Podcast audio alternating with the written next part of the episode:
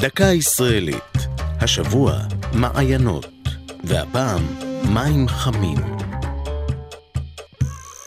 כשחושבים על מעיין ביום קיץ לוהט, התמונה הראשונה העולה בדמיון היא טבילה במים קרירים.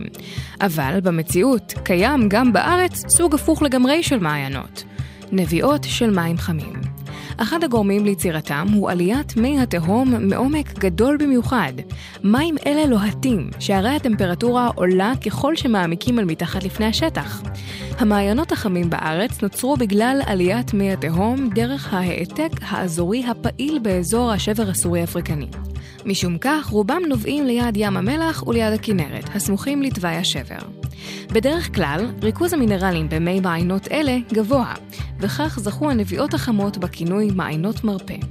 כבר בעת העתיקה מתוארים המים החמים של מעיינות הארץ כסגולה לרפואה. בחמת גדר דרומית לרמת הגולן רחצו רבים מן התנאים, חכמי המשנה, ביניהם רבי שמעון בר יוחאי ורבי יהודה הנשיא.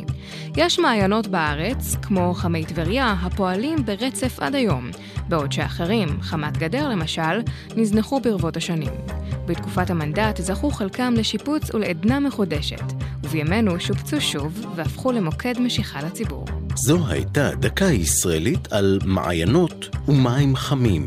כתב דניאל סלומון, ייעוץ הפרופסור חיים גבירצמן, עורך ליאור פרידמן.